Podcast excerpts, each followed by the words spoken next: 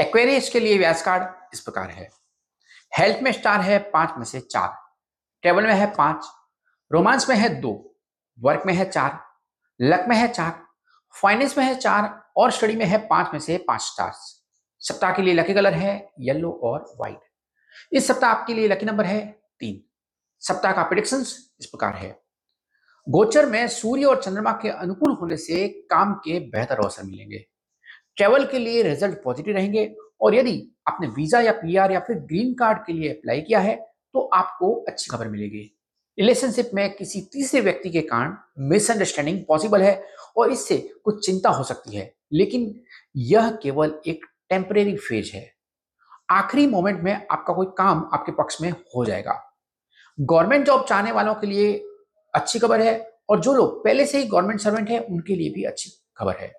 शुक्र के कारण कार्ड पर शॉपिंग पॉसिबल है। सप्ताह के लिए रिकमेंडेशन इस प्रकार है।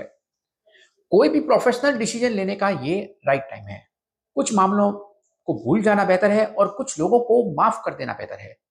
इस वीक बाहर जाते समय कलाई घड़ी पहनना ना भूलें।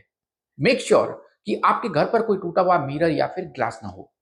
अगर आप फिट फील कर रहे हैं तो ब्लड डोनेट इस सप्ताह ज़रूर करें। दान में केले या भोजन किसी को खिलाएँ या फिर पक्षियों को दाना खिलाएँ। इस वीक अनार या तरबूज खाएँ या फिर इनमें से किसी का जूस पिए। अपने परिवार पर ध्यान दें और ज़रूरत पड़ने पर उनके लिए कॉम्प्रोमाइज करें। अगर आपको हमारा व्यास कार्ड वीडियो पसंद आया तो उसे लाइक करें और कमेंट करें। Good luck